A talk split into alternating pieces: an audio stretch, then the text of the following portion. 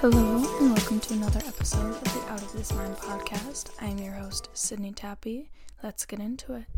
So, I first of all apologize if the audio on this ends up a little bit different. I am not in the same place that I normally record at, so it might sound a little bit different today, but I think we should be good.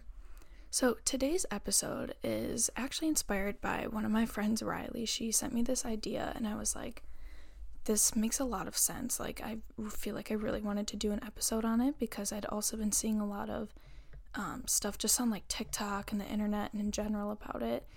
And that is the female versus male hormonal cycles and how it impacts our everyday lives. Because let's be honest, I thought life, just kind of worked how it worked, and females had their normal, cycles that you hear about, and men had their normal cycles that you hear about. And so I didn't realize that it actually, the way we live our lives is revolved around the male cycle, which we will get to towards the end of the episode. But to start, I'm going to give a little bit of background on the female cycle, and then I'll get into the male cycle, and then we'll talk about how it impacts everything.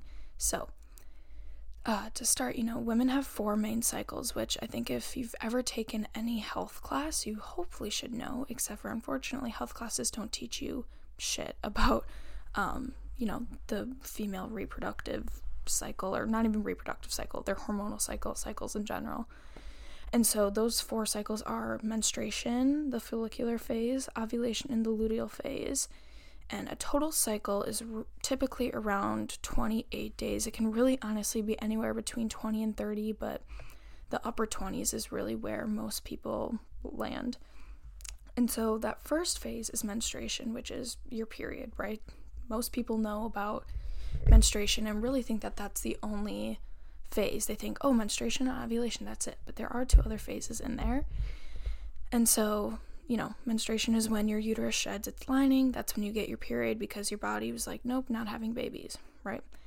So then after that, you're going to go into the follicular phase, which also kind of starts to overlap with menstruation a little bit, but it's really mostly its own phase after menstruation. And this happens when the follicle-stimulating hormone signals, oh my gosh, I can't speak, when the follicle-stimulating hormone signals your ovaries to make about 5 to 20 follicles that will contain eggs in it. So this is kind of like survival of the fittest a little bit with your eggs, because one will later become fertile and a good, healthy egg that will eventually drop during ovulation, which I'll talk about in a moment here. So that's kind of that second phase there. And mind you, we obviously all kind of know about the hormones and how that goes during menstruation. Our levels of estrogen and progesterone and testosterone are kind of all over the place throughout the entirety of the cycle. But menstruation is really the only time people think women feel that kind of up and down. But during this follicular phase, I don't want to speak too much on it because I'm not exactly sure which exact hormone it is, but one of the hormones is producing, I want to say it's estrogen. There's more estrogen during this time because they're trying to, figure out which egg is fertile, all that sorts of stuff. So your body is producing different levels of hormones throughout all these processes. Anyways, I got a little sidetracked there. After the follicular phase, wow, I really cannot speak today. Sorry, guys. Thanks for bearing with me. After the follicular phase, there's going to be ovulation.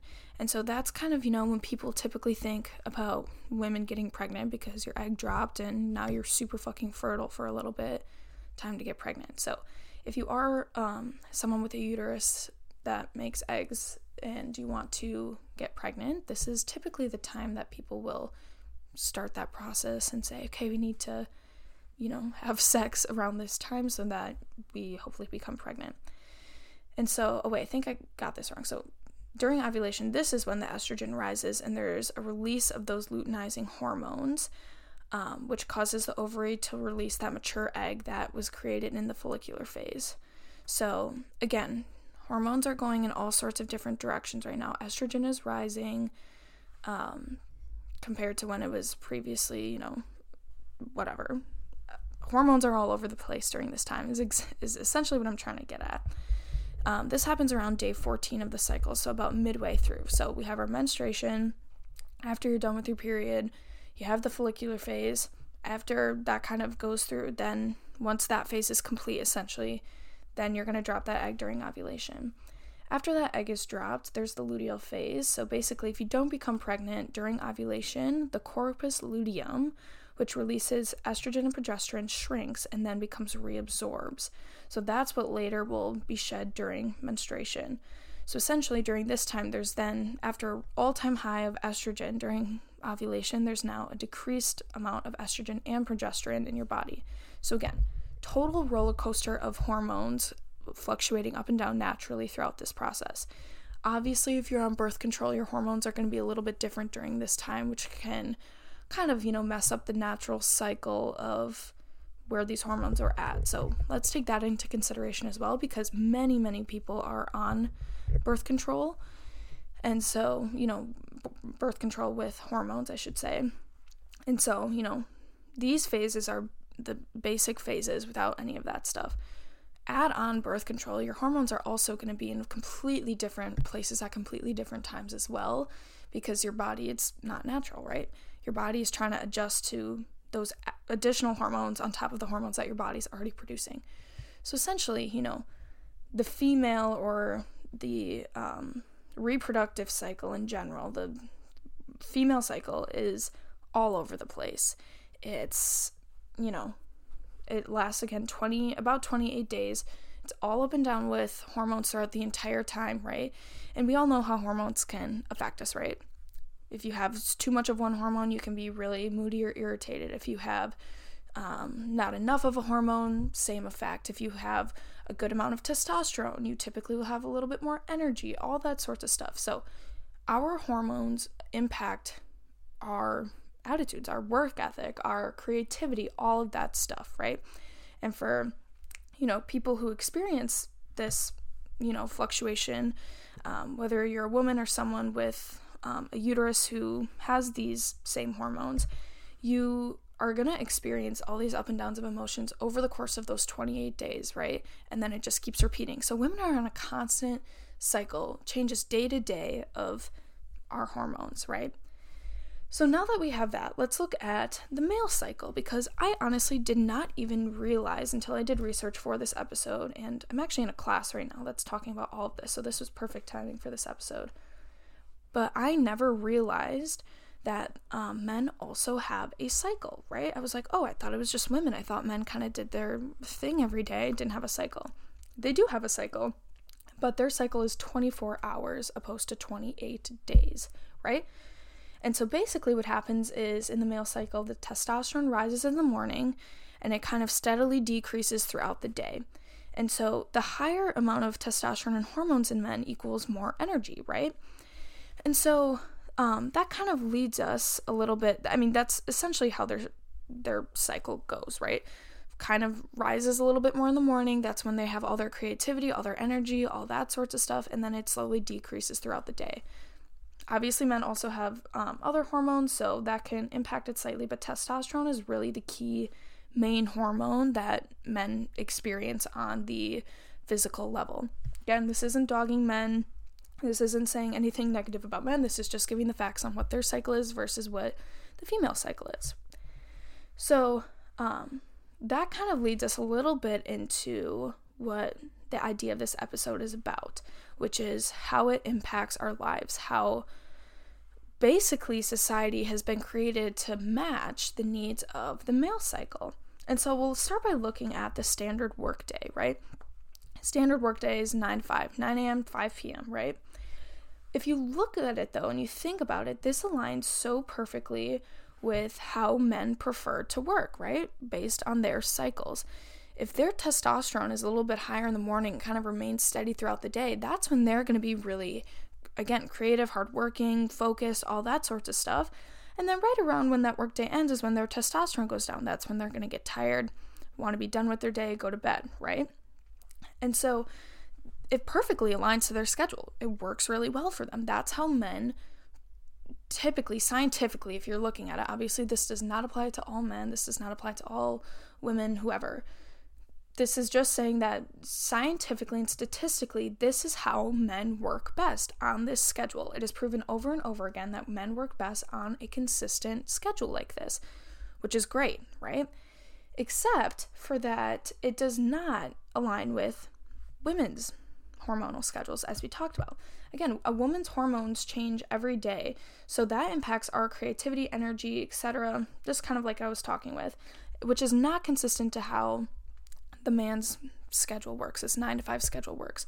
We don't operate in that same manner, right? We could, you know, how men at the end of the day, let's say, have kind of a downfall in their hormones, right? Women can experience that for days at a time, right? Or they could be feeling really great and really productive days at a time.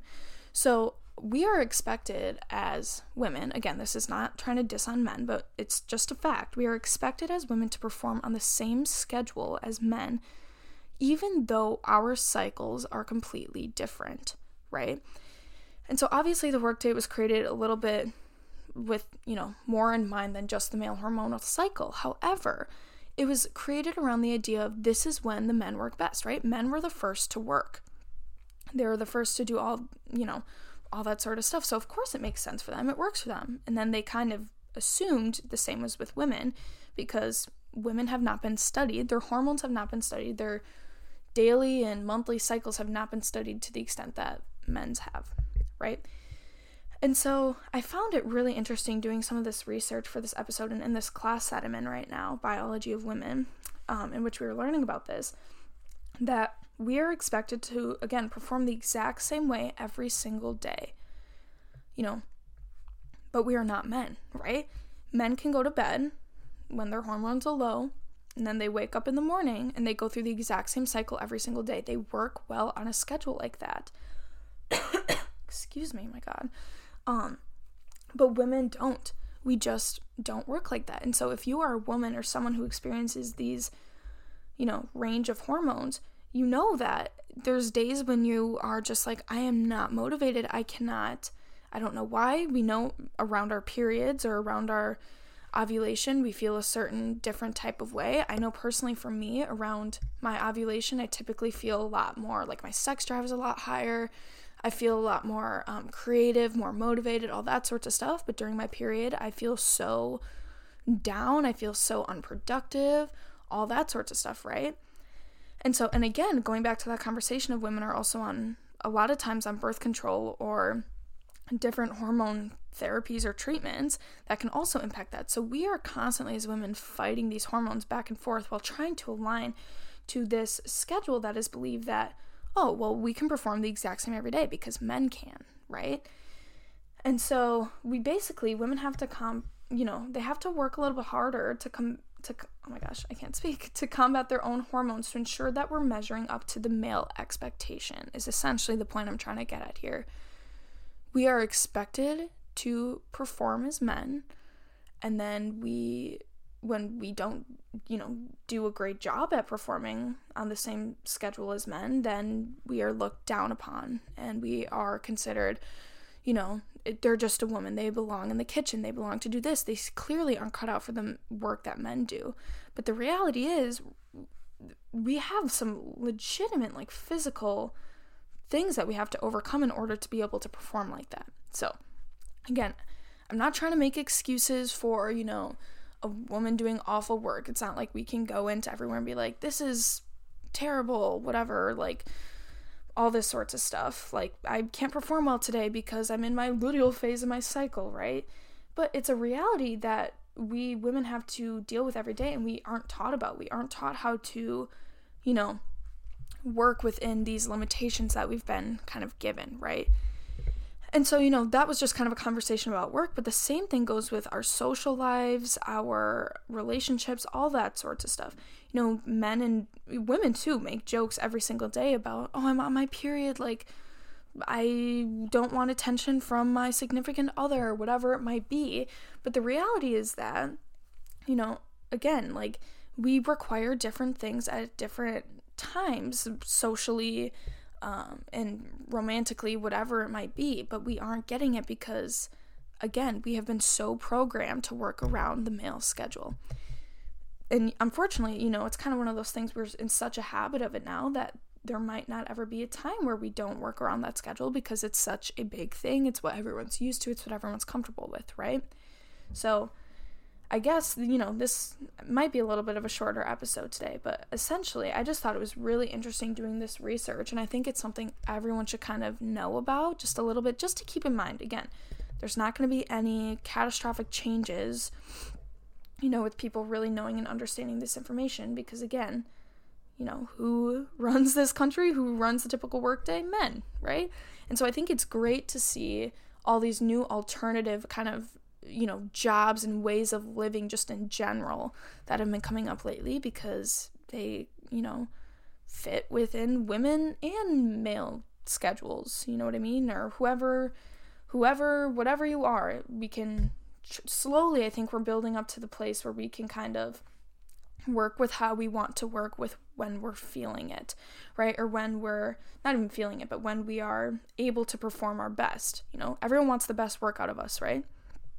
So when we're able to perform our best, and we know when those times are that we're going to be able to perform our best, and there's starting to be jobs that kind of, you know, cater to that, I think that that's really, really cool and really special.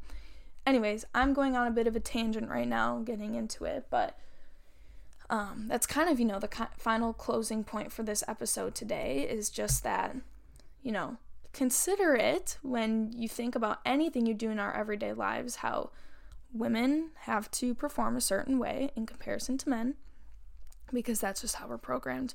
Men program this system. Men will probably continue to program the system for quite a while, unfortunately, but just, you know, do with that information what you will. I thought it was really eye-opening. I definitely enjoyed understanding more about myself too, I guess, as a woman who has these different phases of my cycle. I thought it was really interesting to learn and understand about myself a little bit more in this, so I encourage everyone to do more actual research on this as well, and, you know, just keep it in mind.